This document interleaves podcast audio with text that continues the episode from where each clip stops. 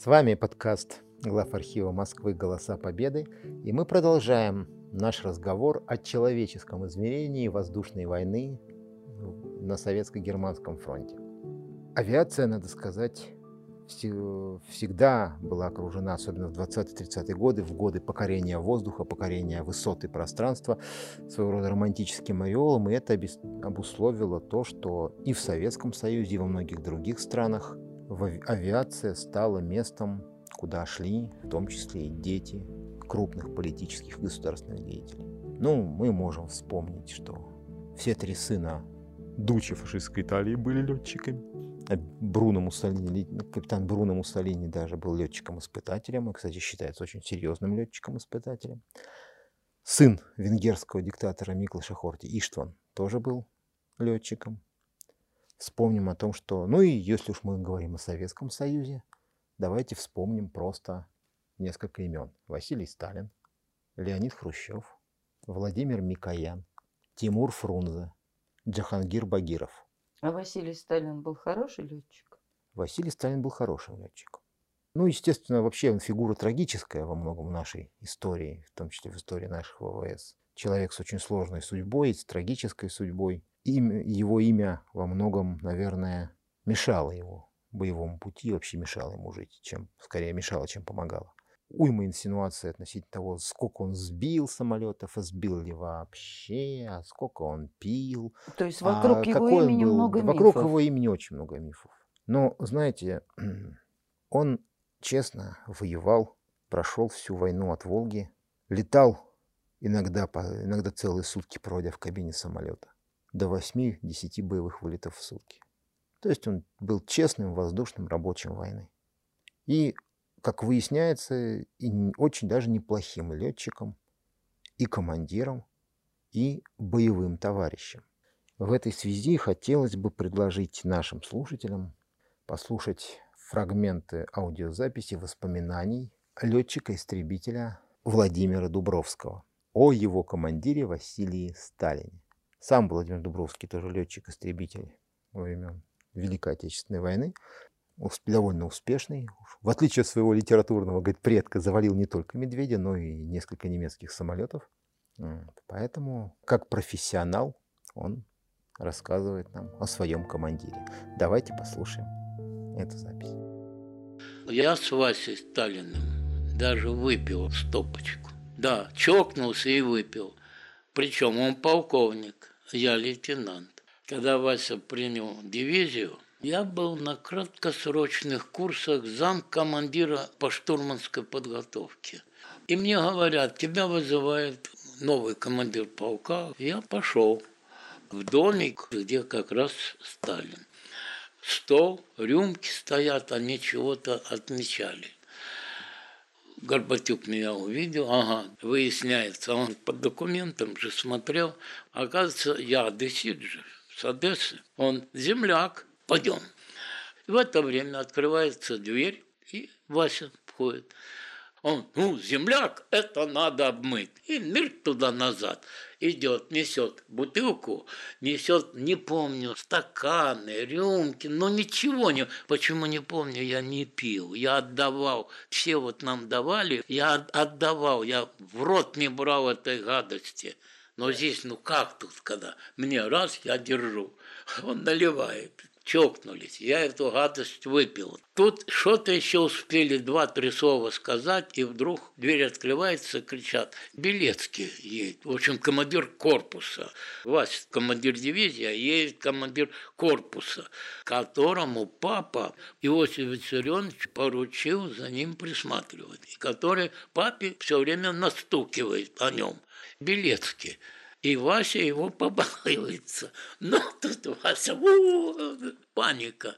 И кричат, что он уже близко. Хорошо, там какой-то у меня человек. Сюда. Я раз и сразу оказался как бы как задворик такой, уже на улице скорее оттуда. Ужас просто. А в Андреаполе, в Андреаполе Вася устроил танцы там, когда принял дивизию вечером танцы, все, вот он все время танцует с Леной. Все знали, что у нас с ней роман.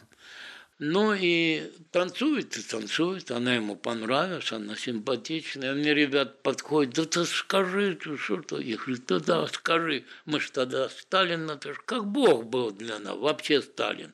А тут сын, да одно имя Сталин. Ленка, когда перерыв, Ленка Володь, мне неудобно, я же не могу ему сказать. Ну как, Ленка боится. Он танцует. А потом Титов Сережа подходит. Что он ему сказал, как он ему сказал, я не знаю. Так Вася подошел ко мне, не знал, не знал. Все, на этом как отрезал. А я думаю, вот характеризует как человека. Я бы был на него. Раз она танцует, то пошел к черту этот лейтенант, подумаешь там. Нет, человек благородный. Но когда стали вылетать на фронт, он летал на Ли-2. А Ли-2 это уже тяжелый самолет по тем временам. Ли-2, Дуглас, Си-47 это одно и то же. На моих глазах я видел, как э, я не знал, что это там Сталин. Ли-2 идет по над домами на уровне крыш домов, если даже не ниже. Ну, очень низко, очень. И резко берет, горку делает моторы ревут, а он-то рванул ее, и она вот так вот. Еще немножко бы она, и все. Высоты-то нет, но молодец, умница, осторожненько поприжал, выправил и пошел. Вот, мы в Минске сели на каком-то аэродроме, и села вся дивизия. Нас на машины и везут к ДНС. Это дома начальствующего состава и э, все время гул. Мы спрашиваем, что это такое, а нам командование говорит, это там пристрелка орудия. А это не пристрелка орудия, это вот эти немцы были, кругом же леса. Если бы они хоть знали, что там Вася стали, они не знали, немцы. Они бы не такой маленькой группкой вышли бы на наш дом, где были мы, Вася Сталин, я был и моя девушка, вот следующий э, момент о Васе Сталине. Наисерьезнейший момент. Серьезнее, чем эти все. Вот тут, я говорю, он мог попасть в плен. А вот э, характеризует его как руководителя. Нашему полку, нашему 63-му полку присвоено звание Виленский, Вильна. Вильна есть какая-то крепость. Вот. И в этой крепости засели эсэсовцы и им подбрасывают с воздуха и питание, боеприпасы, все, и они огрызаются оттуда. Время смеркаться. Ближе авиации нет. Тут расстояние от э, э, Минска до Вильна порядка, если напрямую, 180-190 километров, если напрямую расход горючего большой, а обратно надо прийти. Но самое главное, наш полк не ночной. Полк только днем летает.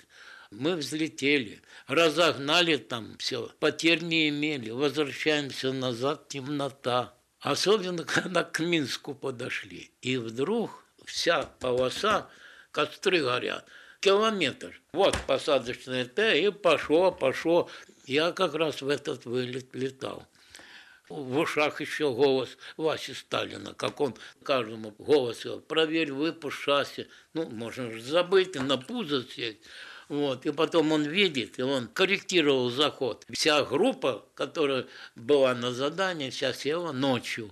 Ни одного самолета не потерял. 12 самолетов. Мгновенно, только последний сел, сразу темнота. Чем они там накрывали? И сколько их на каждом костре народу было. Эти немцы могли, всю дивизию могли накрыть, немцы. Нельзя было курить на фронте, запрещали ночью. Ну, а он пошел на такое дело. Вот это характеризует Василия Сталина как человека-руководителя, как дирижера крупного армейского авиационного соединения.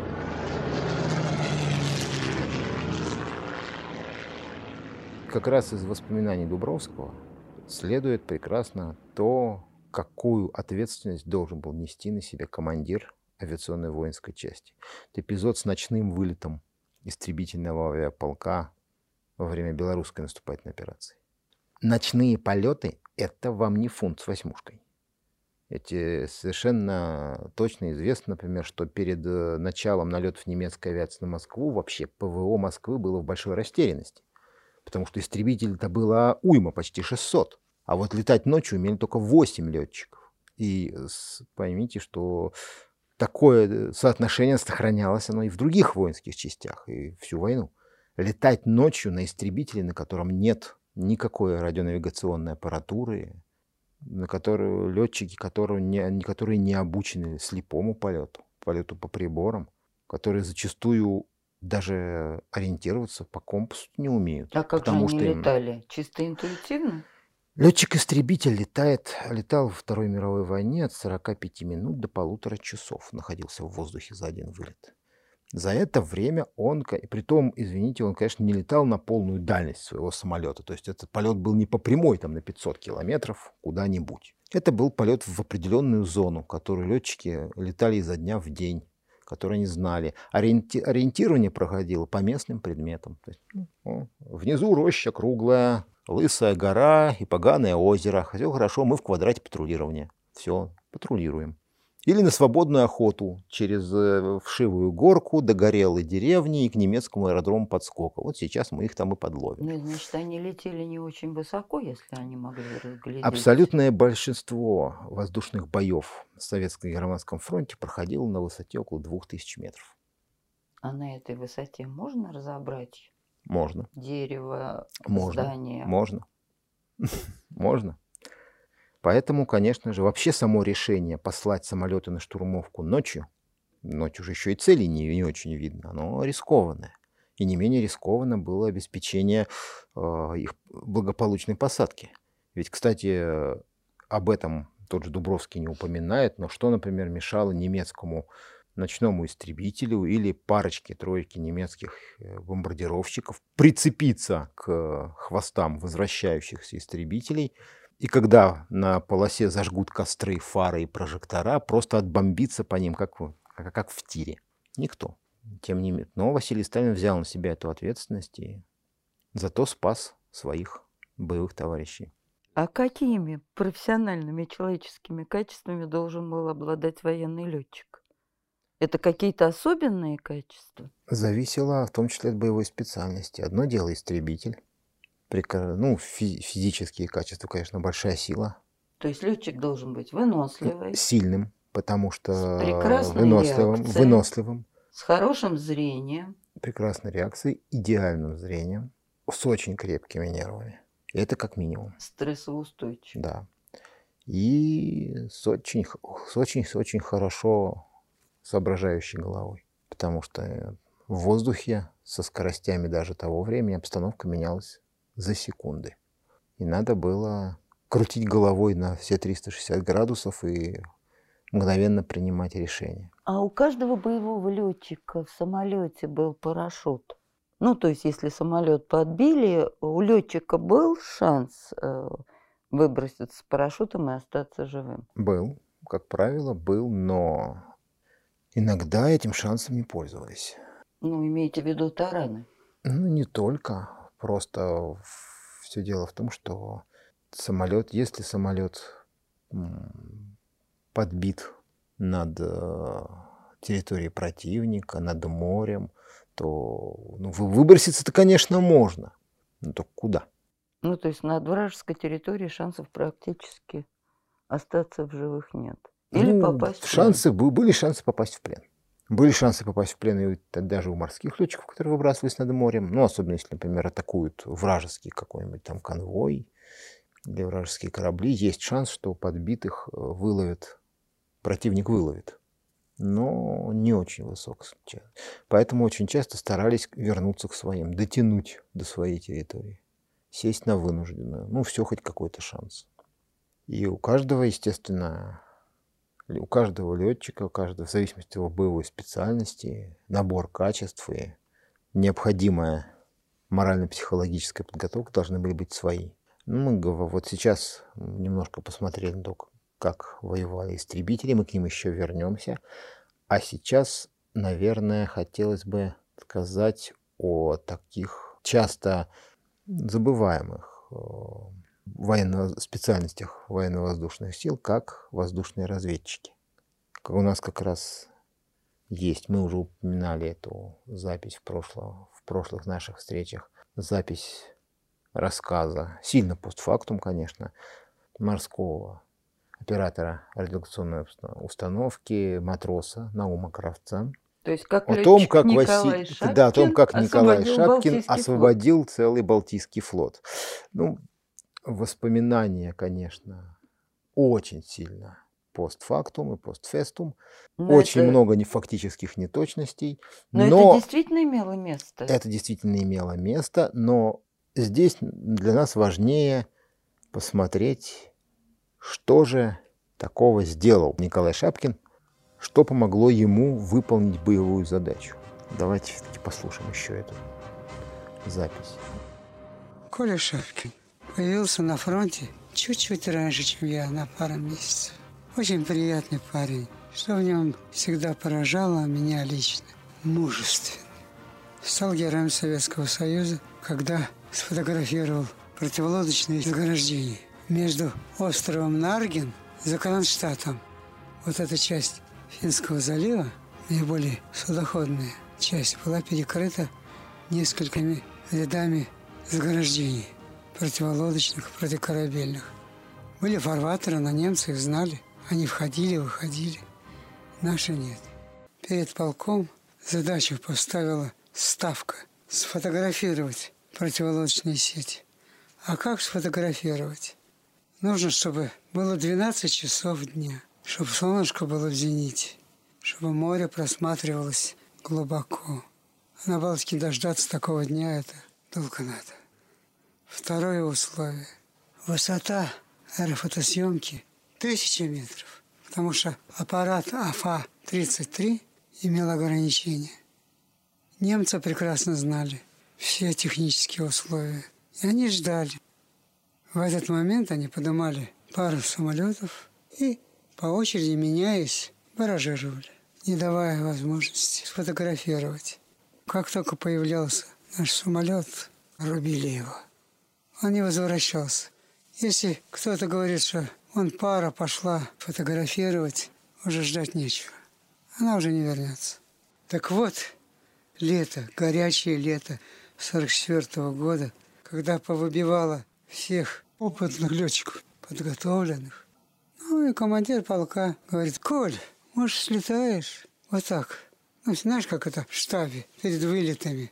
Все сидят, каждый, если в школе пытается голову спрятать от учителя, чтобы тебя не вызвали к доске, то здесь, наоборот, каждый вытягивает шею, чтобы командир увидел меня и мне поручил.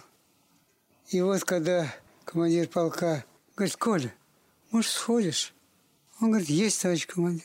Когда готовится? Он говорит, иди хоть сейчас готовься. И Коля ушел. Он пришел к своему самолету. Он летал на истребителе. Это был Як-3. У него был свой механик Новиков. Он пришел, как Новиков рассказывал, постучал по фюзеляжу, никому ничего не сказал. И он улетел в море.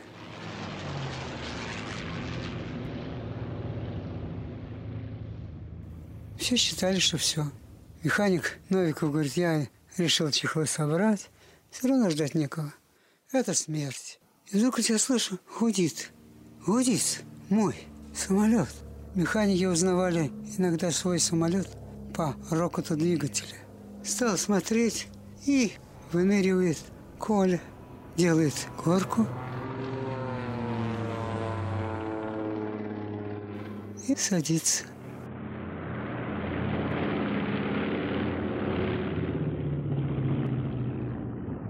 Все, кто были в штабе там, все кинулись на летное поле.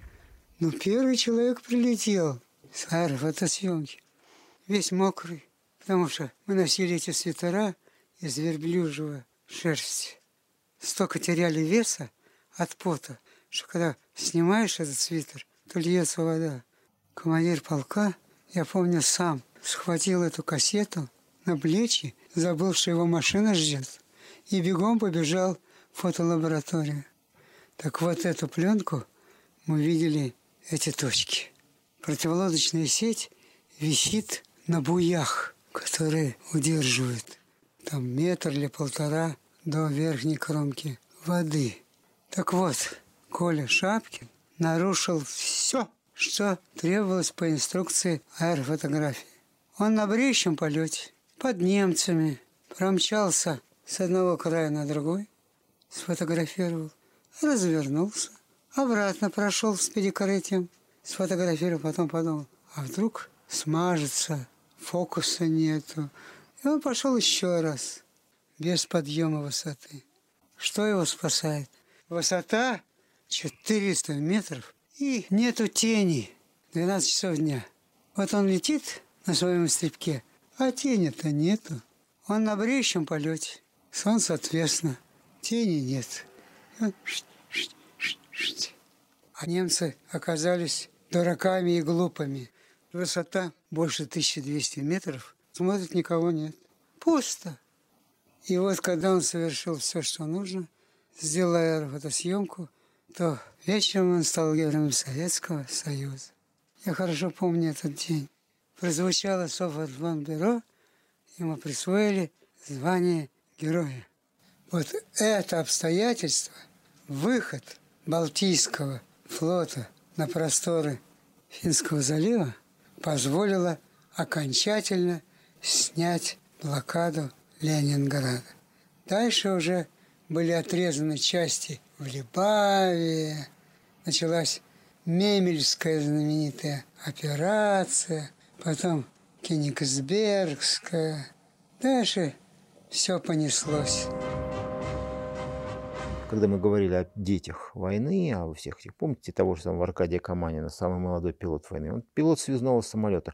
Первый орден он за что получил? Воздушный разведчик был подбит и сел на нейтралке, фактически на немецкой территории. Он, он приземлился на своем кукурузнике прямо рядом с самолетом, подня, взял на борт раненого летчика а, и фотоаппараты и ушел к своим. Воздушный разведчик это вообще особая специальность. Что можно сразу же сказать? Человек должен быть хладнокровным, потому что он летит в тыл противника один.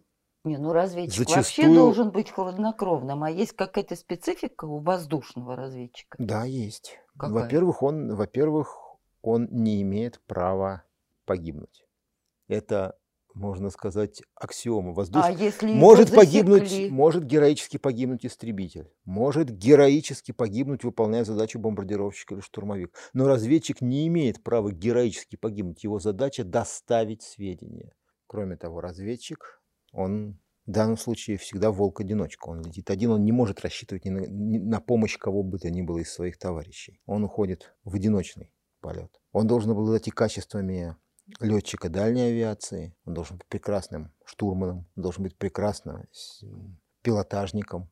Ну, короче, одиночка. Да. И он одновременно он должен иметь реакцию не хуже, чем у самого знаменитого аса истребителей. Ну, то же самое Николай Шапкин. Он же летал на истребителе. Он летает на истребителе, у него ограниченный запас горючего. Он должен был учитывать этот факт, должен был учитывать тот факт, что его самолет не может выдержать долгого полета в плохих метеоусловиях. Он не, он не, может, не мог ввязаться в бой. Он вообще ничего, по большому счету, не мог. Он мог только лететь и искать возможность выполнить свою задачу.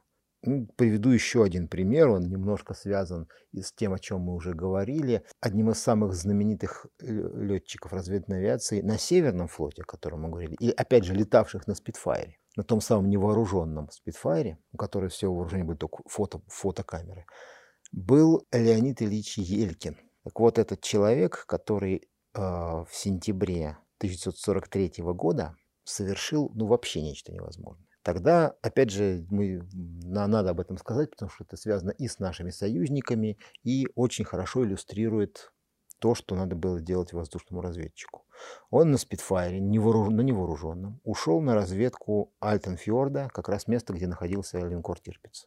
Ушел по заказу, грубо говоря, английского адмиралтейства, которое как раз в этот момент готовило операцию по атаке немецких линкоров сверхмалыми подводными лодками в норвежских водах. Но для этого нужно было уточнить, притом буквально за несколько часов реально уточнить, до атаки уточнить точное место каждого немецкого корабля в фьорде и уточнить их противолодочную оборону. Поставлены ли сети, Но это есть ли, означало дежурят ли корабли. Да, это означало аэрофотосъемку. Так, а вот, как немцы подпустят к своим позициям, чтобы разведчик сфотографировал их боевые порядки? погода Я не была нелетная. понимаю. Погода была нелетная. Облачность лежала ниже 500 метров. А представьте себе, это фьорды Норвегии. Это, грубо говоря, залив среди гор. Ну, то есть за счет плохой погоды За самолет счет не плохой видно. погоды он вышел на этот фьорд. Кстати, заметьте, он летал на одноместном самолете без штурмана. То есть еще надо было, взлетев под ливнем, под тума, в, тума, в, заря- в периодических И не зарядах тумана, врезаться. не врезаться, дойти до точки. Он нашел фьорд, нырнул под облака и э, вынужден был первые где-то несколько минут 15-20 ходить на высоте 50 метров просто вот так вот перепрыгивать через надстройки немецких линкоров и крейсеров, чтобы убедиться, что они на месте, чтобы примерно понять, кто где стоит. Сначала он даже не снимал. И его не засекли? Сначала не поняли, кто это. Немцы сами, немцы сами не видели даже на 50 Не, метров. ну как, такой, он стоял, скачет от э, такой стоял туман. Ну, немцы видят, что в тумане над, над, э, кораблями мечется какой-то самолет. Да, они начали судорожно выяснять, кто из наших заблудился. Надо спасать. Может быть, посоветовать ему сесть на воду, потому что он не долетит до аэродрома, он гр- грабанется. Но даже мысли Вот. не было, что Через это 15 не наш самолет. Через 15-20 минут туман начал рассеиваться, и немцы, немцы увидели, что на крыльях звезды. А на линкоре Тирпиц 84 зенитных орудия. И на все Шарнхорсте 84 игли. орудия начали И стрелять. все зенитные орудия эскадры открыли огонь. Немецкая авиация не сунулась туда, потому что видимость ниже 500 метров они все равно не могли. Но, но уж немецкие зенитки оторвались по полной И программе. вы хотите сказать, что 84 зенитки не попали в этот сумасшедший самолет? Не попали. Каким образом? Об этом, об этом, возможно, знает только Господь Бог. Но э, он совершил еще два захода, пройдя вдоль стоянки и, и пройдя вот так с перекрытием. Он с перекрытием сфотографировал все стоянки немецких, немецкой эскадры. Ну, немцы, наверное, были в шоке от наглости летчика. Когда эти, эти, э, эти фотокассеты, он, доста- он вернулся к тому же, извините, он доставил эти фотокассеты, их буквально бегом с аэродрома на автомобилях доставили в ближайшую бухту, где уже стояла английская Каталина, которая тут же вылетела и взяла курс на Лондон. Потому что их пот- потом уже, грубо говоря, из Лондона там из Роза, это еще не знал, что, с какой военно-морской базы, данные о, о о местонахождении кораблей передали ради- по радио на подводные лодки, которые уже готовы, готовились к атаке. Только благодаря этому состоялась атака. В ходе этой атаки, кстати, Тирпиц был поврежден, тяжело поврежден и почти больше, чем на полгода оказался в ремонте. Как- но дело не в этом. Когда эти пленки расшифровали, на них были видны даже лица немецких зенитчиков. Всех. И были видны эти пушки и пулеметы, стрелявшие по самолету в упор. Каждая зенитка, вплоть до, вплоть до отдельных э, вылетающих стрельных гильз из пулеметов. Все было, было видно.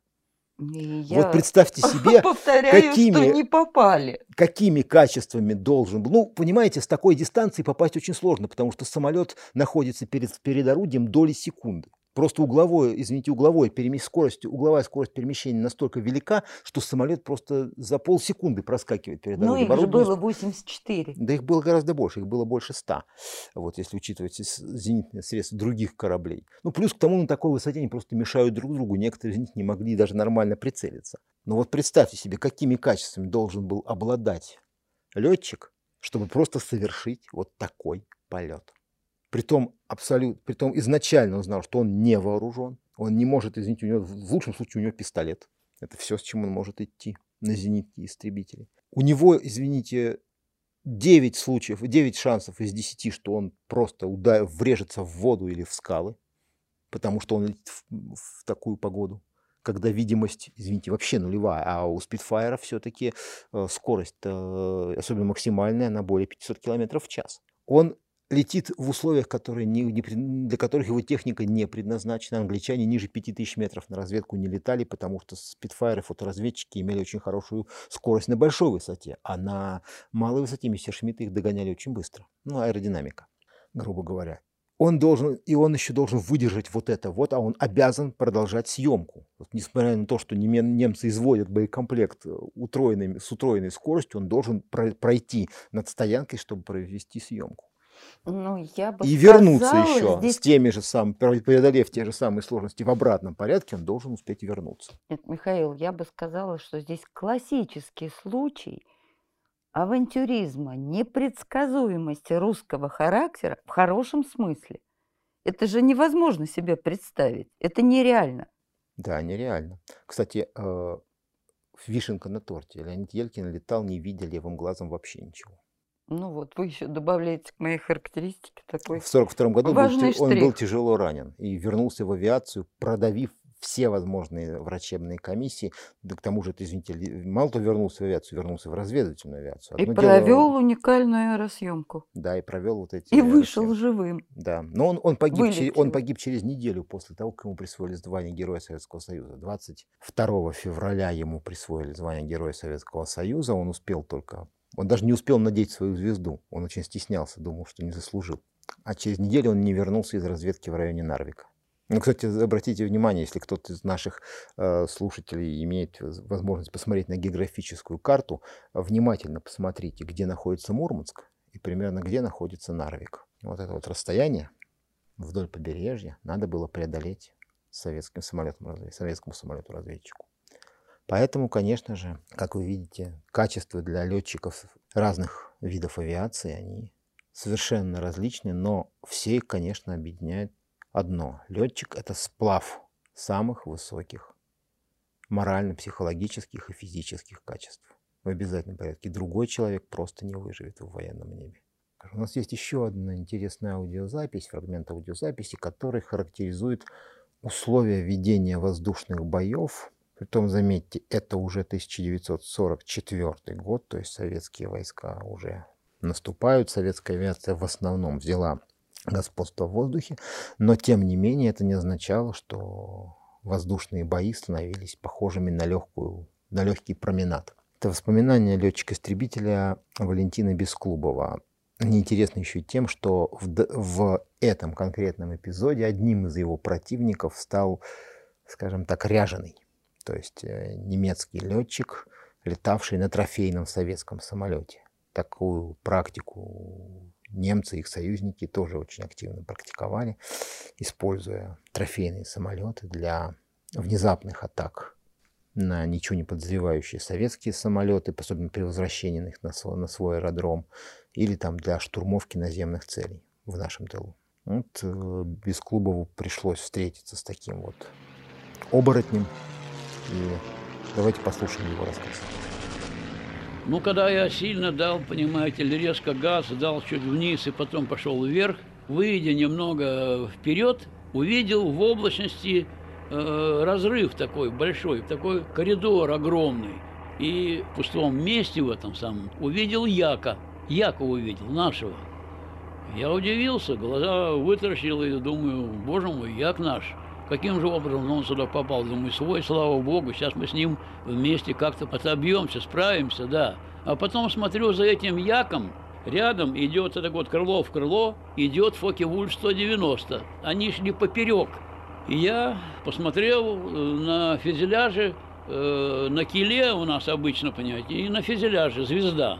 А у этого была только на фюзеляже звезда одна, а на киле не было звезды. А у летчика был такой серый костюм, а не наш хаки зеленый.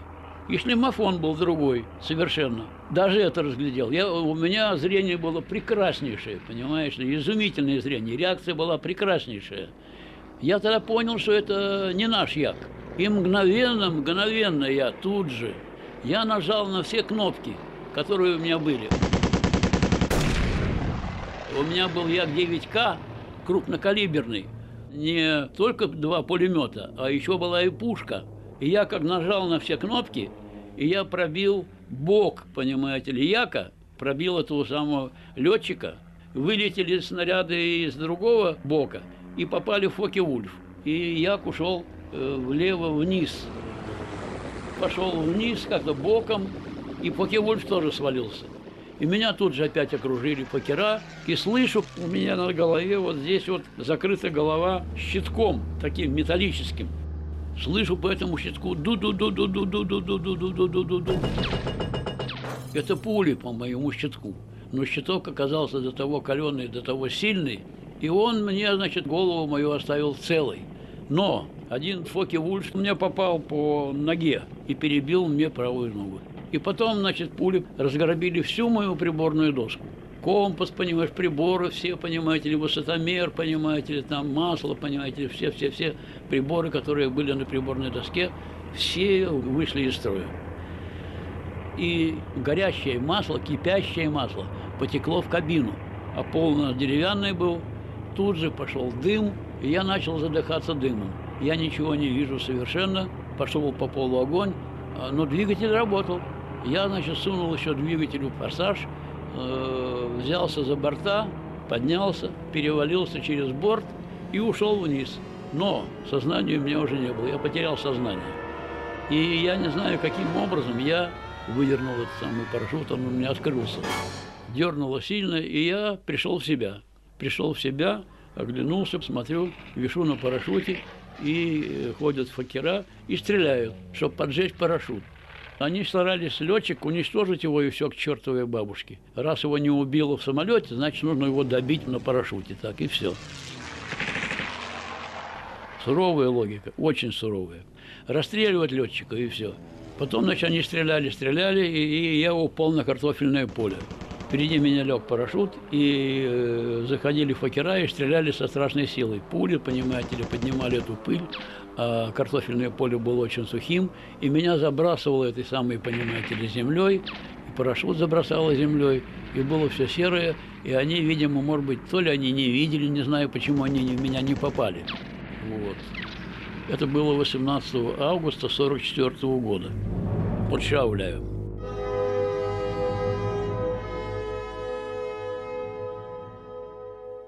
Мы выслушали с вами младшего лейтенанта Валентина Бесклубова, который очень красочно описал свою встречу с Яком, которым управлял немецкий летчик.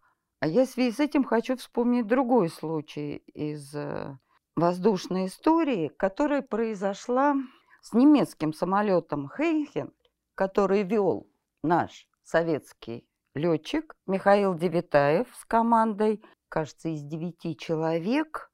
И, встретившись с немецким самолетом, немецкий самолет его принял за своего.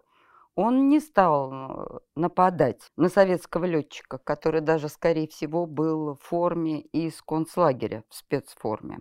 Эта история очень фантастическая, когда узник концлагеря сумел вывести немецкий тяжелый бомбардировщик Хейнхель, причем, по-моему, из новейших бомбардировщиков. Ну, не совсем новейших, конечно, но история, там история имела особое значение по немножко другой причине.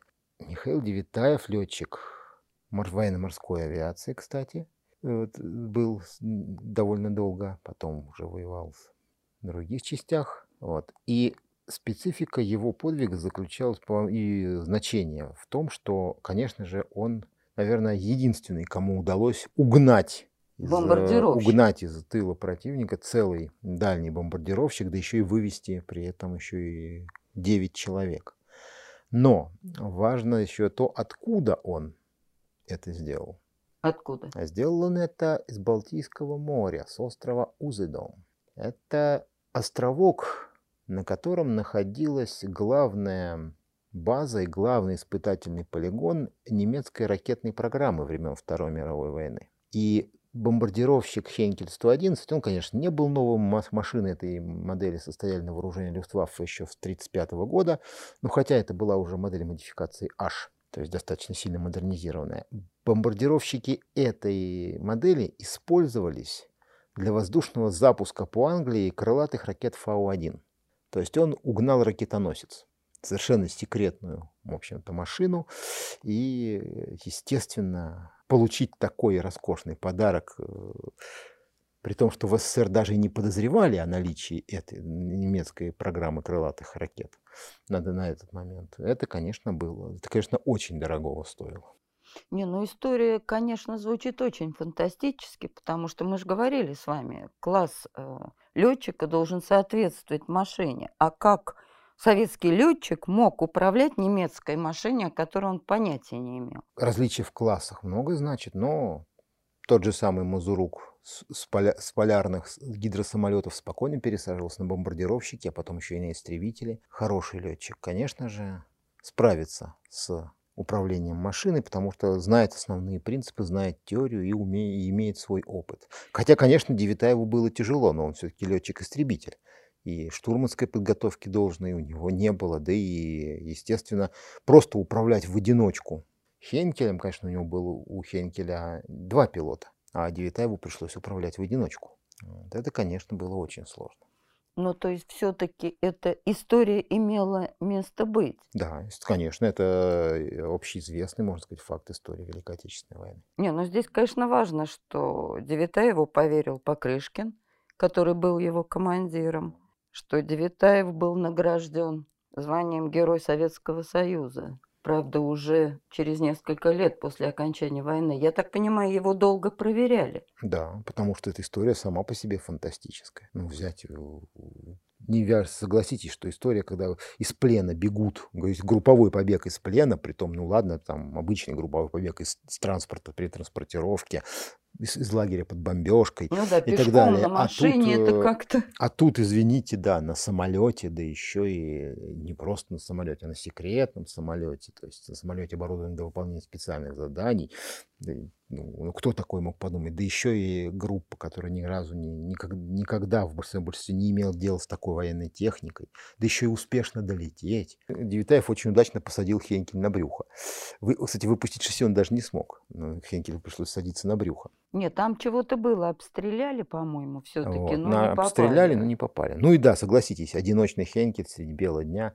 Это тоже, он да, был не вариант, очень... как этот фотографировал. Ну, Не Хенкель, э. Хенкель не очень скоростной бомбардировщик. В 1944 году он уже использовался только как ночная машина. Для летчика необходимость выполнения такого нетривиального задания, можно сказать, хотя не сложно назвать его боевым, хотя оно было боевым, на карту была поставлена его жизнь и жизнь его боевых товарищей. Тоже потребовала мобилизации всех морально-психологических качеств. Это же надо было и уметь и, и выжидать удобного момента, и затем действовать просто молниеносно, и взять на себя невероятную ответственность, потому что без карт, без э, навигации, с неработающим или там неосвоенным навигационным оборудованием, несколько часов в самолете, в общем-то, относительно э, малоизвестной, мало знакомой тебе конструкции.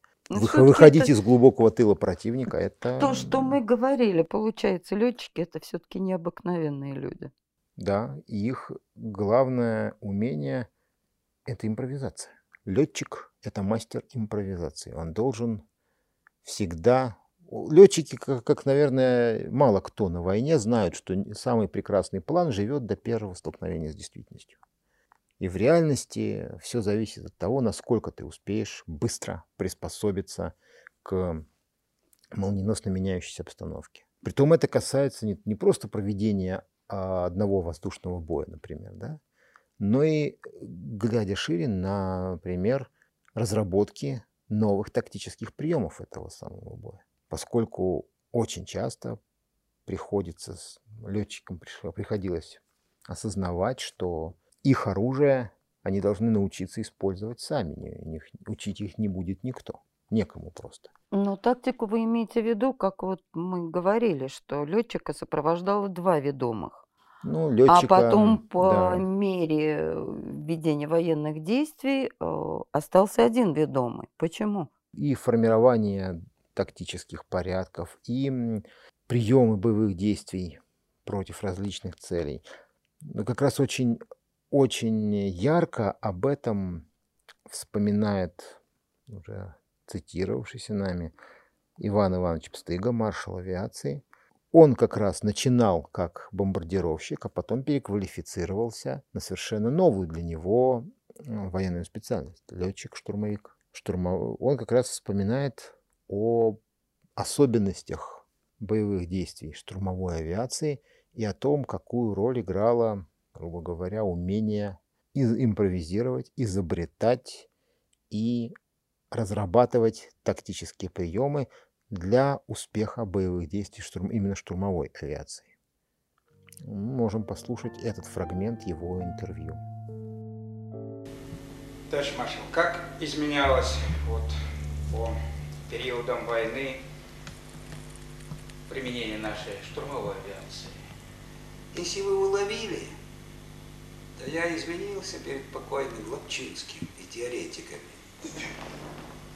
У нас ведь, братец ты мой, со строго научным подходом до войны штурмовой авиации-то не было. Были штурмовые действия. И истребители, и бомбардировщики были на близких дистанциях атаковали. Но это штурмовые форма действий, штурмовые действия. Штурмовая авиация появилась с Илом. Ил – родоначальник штурмовой авиации. Мы летали 42 год, не было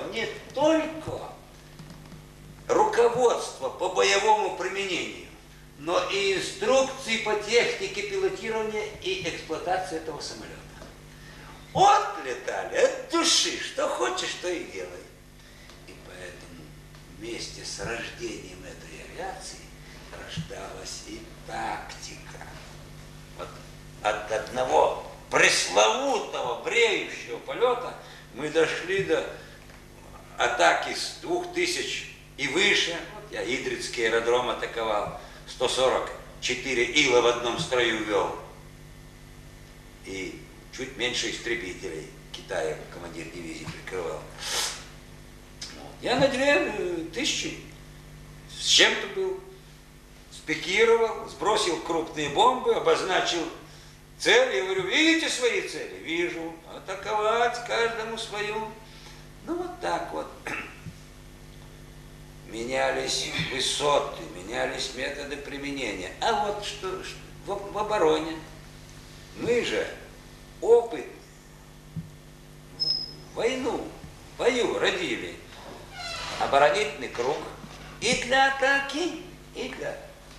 Один за другим на расстоянии 800 метров. Мессершмитты смотрят, а влезть между самолетами не могут, потому что самый сильный минутный залп был у воюющих сторон у Ила. Боится туда лезть. А сверху? А сверху стрелочек. Понимаете? Дальше пара ножницы. Хоть 30 самолетов, ни, истребителей ничего не сделать. Если равный мне летчик, друг, и мы с ним слетались, как следует, от Патракова до Кукина я часто летал. Мы парой, чем больше истребителей, тем нам проще. Они просто посмотрят, посмотрят, скажут, дураки сами разобьются, пойдем, и все домой потихоньку, домой. Михаил, то есть э, господство в небе э, в 1944 году перешло к нашим летчикам. 40, Или фактически в 43-м уже начало переходить и перешло к э, советской авиации. В 44 году оно ярко проявилось. В 45 году оно было уже почти абсолютным.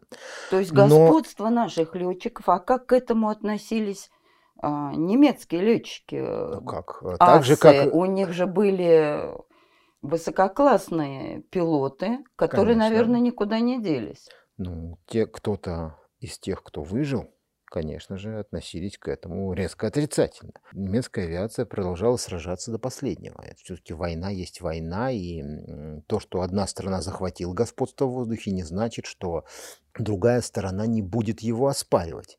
Другое дело, с каким успехом.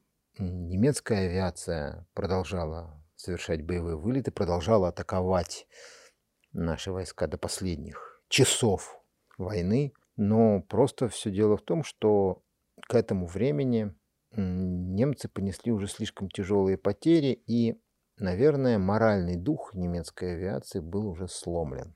Надо понять, э, не стоит уподобляться некоторым несерьезным личностям и рассказывать о том, да как мы этих фрицев, да мы там шапками закидали. Знаете, я всегда вспоминаю Константина Симонова. Да, да, враг был храбр, тем выше наша слава. Люфтваффе были страшным противником. Начать с того, что почти вся, весь командный состав немецкой авиации начинал еще в Первую мировую летчиками. Все их генералы были очень опытными людьми. Потом, после, потом межвоенный период, в том числе тогда, когда германская авиация готовилась на нашей территории под Липецком, в Липецкой авиационной школе, когда они тысячи и тысячи километров налетали в качестве летчиков Люфтганзы на всех континентах. Немецкая авиация, особенно бомбардировочная, да и истребительная тоже, имела потрясающе мощные кадры. Ну, то Прекрасных есть среди летчиков. немецких летчиков были пилоты высочайшего профессионального уровня. Экстра-класс, как правило.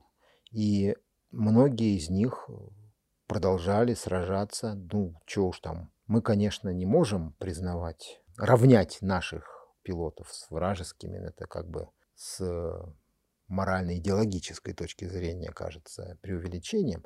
Но давайте смотреть правде в глаза.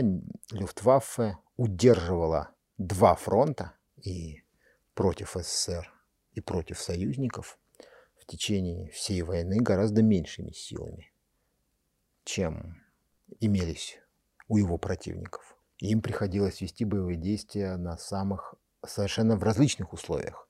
Если, как мне уже говорили, на советско-германском фронте. Основная масса воздушных боев – это поддержка наземных войск, то есть основная масса воздушных боев проходит на высотах до 2-3 тысяч метров, то на э, Западном фронте основная боевая работа – это отражение налетов бомбардировочной авиации союзников и борьба за господство в воздухе с союзной авиацией. Здесь большая часть боев проходила на высотах больше, более 2000 метров, обычно 3-5 тысяч метров.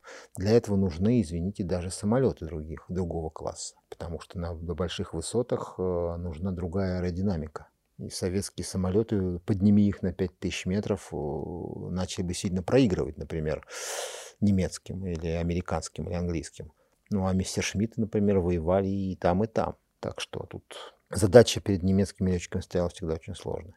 И они с ними активно и достаточно успешно справлялись. Другое дело, что под конец, уже в 45, к 1945 году стало ясно, что даже отчаянный героизм он уже не спасает Германию. В этих условиях перед ним, ну, наверное, мы стали свидетелями трагедии немецких летчиков, в том числе немецких асов и истребительной авиации – тех сорвавшихся с небес, скажем так. Потому что они все прекрасно осознавали, что все их усилия оказываются недостаточными для того, чтобы изменить военную ситуацию, чтобы спасти их родину от краха. Ну, давайте не забывать, что для них все-таки Германия была их родиной. Они защищали свою родину в том числе. Выполняли свой воинский долг. И это породило целый ряд очень своеобразных явлений, об одном из которых в главархиве Москвы хранится интересное аудиосвидетельство. Как раз летчики Покрышкинской авиадивизии стали свидетелями одного из таких вот явлений, я бы сказал так, тактико-психологических, порожденных именно сознанием немецкими, немецкими летчиками краха своих усилий конце войны. Вспоминает авиатехник старший сержант Илья Гурвиц. Интересный фрагмент, который показывает в том числе и некоторые морально-психологические качества наших противников. В 1945 году наши летчики, перелетая на аэродром Аслау, около города Бунцлау, слышали такой город? Там похоронено сердце Кутузова. Вот на этом аэродроме уже в начале апреля 45 года был солнечный, теплый день, я помню. Вдруг над нашим аэродромом появляется немецкий истребитель, а наше дежурное звено, два летчика, лейтенант Гольберг и лейтенант Никишин, сбили этого немца.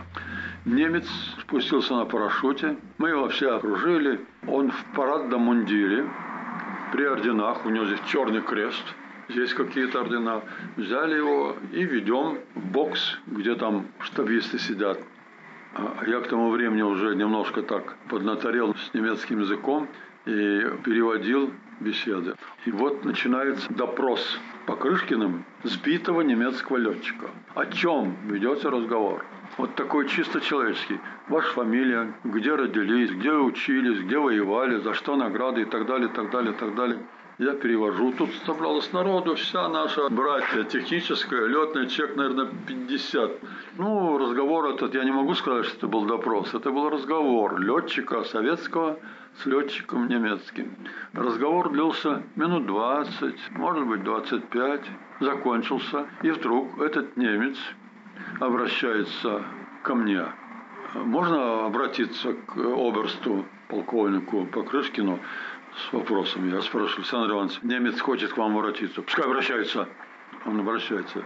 Господин полковник, разрешите обратиться с просьбой. Обращайтесь.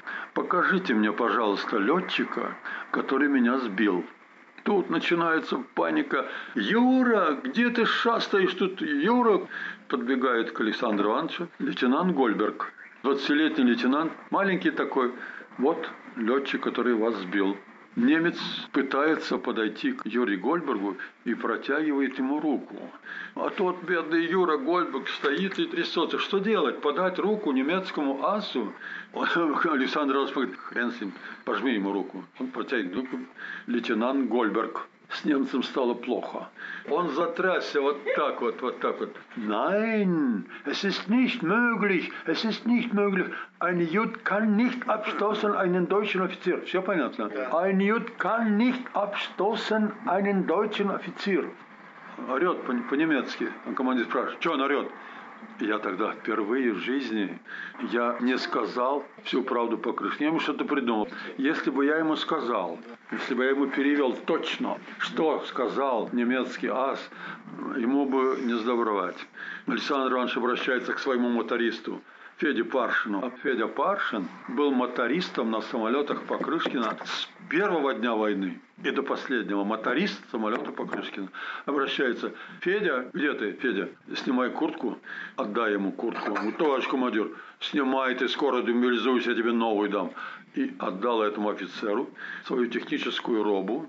Его вот в этой робе отвели в штаб и отправили куда-то, не знаю куда. Потом Через какое-то время к нам на аэродром приехал Дмитрий Константинович Мачнев, начальник политодела дивизии, и рассказал нам, что этот вот полет, это был не боевой полет немецкого летчика, а полет чести.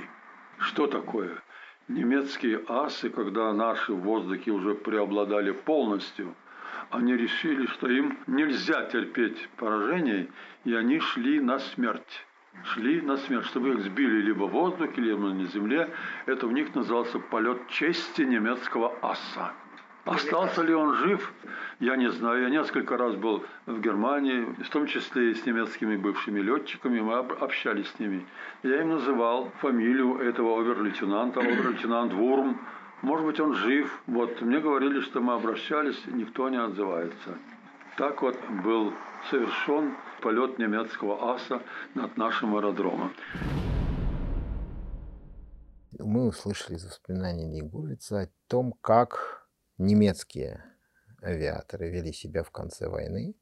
Ну и удостоверились, я думаю, что они все-таки очень ярко оправдывали шуточную, но только частично шуточную поговорку о германских вооруженных силах. Германия имеет прусскую армию, имперский военно-морской флот и национал-социалистическое Люфтваффе.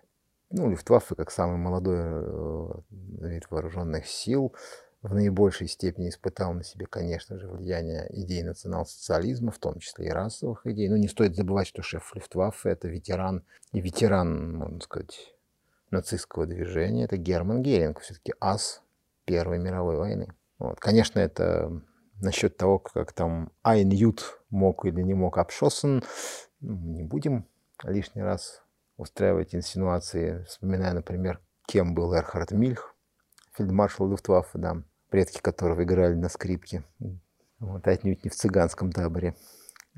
Но, тем не менее, дух такой, такого кастовости и свое превосходство национал-социалистических Люфтваффе для, для многих немецких летчиков был самим, самым собой разумеющимся, и он, конечно, сохранялся до самого последнего момента.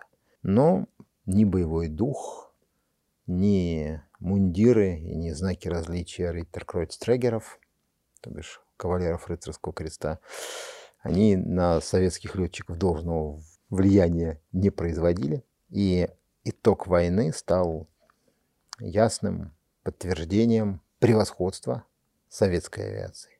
Благодаря, прежде всего, конечно же, массовому героизму советских летчиков. Сколько летчиков было удостоено звания Героев Советского Союза? Непосредственно в период Великой Отечественной войны и в первые буквально послевоенные недели и месяцы, то есть когда награждение шло за подвиги, совершенные в период Великой Отечественной войны, звание Героя Советского Союза получили 2420 летчиков. А дважды Героев Советского Союза? На тот момент 65. Но есть еще и трижды Герой Советского Ну, вот как Союза. раз, э, как раз распределение звания Героя Советского Союза и показывает уровень героизма советских летчиков. И даже, если хотите, один из, эм, так, один из признаков – это еще и роль советских летчиков в достижении нашей победы. Все-таки ВВС на одном из первых мест по числу военнослужащих, отмеченных высшим, высшей наградой Советского Союза. Ну, Это Вот. А среди них- значением этого рода войск. Да, значением рода войск и его ролью в достижении нашей победы. И, кстати, большую часть из этих летчиков это штурмовики. Около тысячи штурмовиков э, получили звание героя. Летчиков-штурмовиков получили звание Героя Советского Союза. На втором месте были истребители. Их было, если не изменяет память, 895. И на третьем месте бомбардировщики. Их было 607 человек. По количеству дважды героев ВВС тоже у нас весьма и весьма неплохо. Все-таки 65 человек. И что самое интересное, оба трижды Героя Советского Союза, люди, удостоенные звань, этого звания в период войны, это летчики. Соответственно, Александр Покрышкин и Иван Кожедуб. Ну, кажется, это вполне очевидно свидетельствует о том, какой вклад в победу внесли наши летчики. Ну, сегодня мы постарались на основе аудиозаписей, хранящихся в главархиве Москвы, и видеозаписей, в том числе хранящихся, хранящихся в главархиве Москвы и выложенных на сайте виртуального музея «Москва с заботой об истории», попытались дать некий краткий очерк того, какими же были советские летчики Великой Отечественной войны с точки зрения их боевых, волевых, морально-психологических качеств. Ну, надеемся, что эта информация будет полезна нашим слушателям, позволит им, может быть, немножко лучше понять психологию того нашего поколения, которое победило в самой страшной войне в истории нашей страны. Ну, а нам пора заканчивать наши, наши речи. И я, Михаил Маруков, И Я Булавкин Татьяна. прощаемся с вами. До свидания. Желаю вам всего самого доброго. И до новых встреч. В следующий раз мы сможем поговорить об истории одного из величайших и крупнейших сражений Великой Отечественной войны, об истории битвы на Курской дуге. Всего доброго.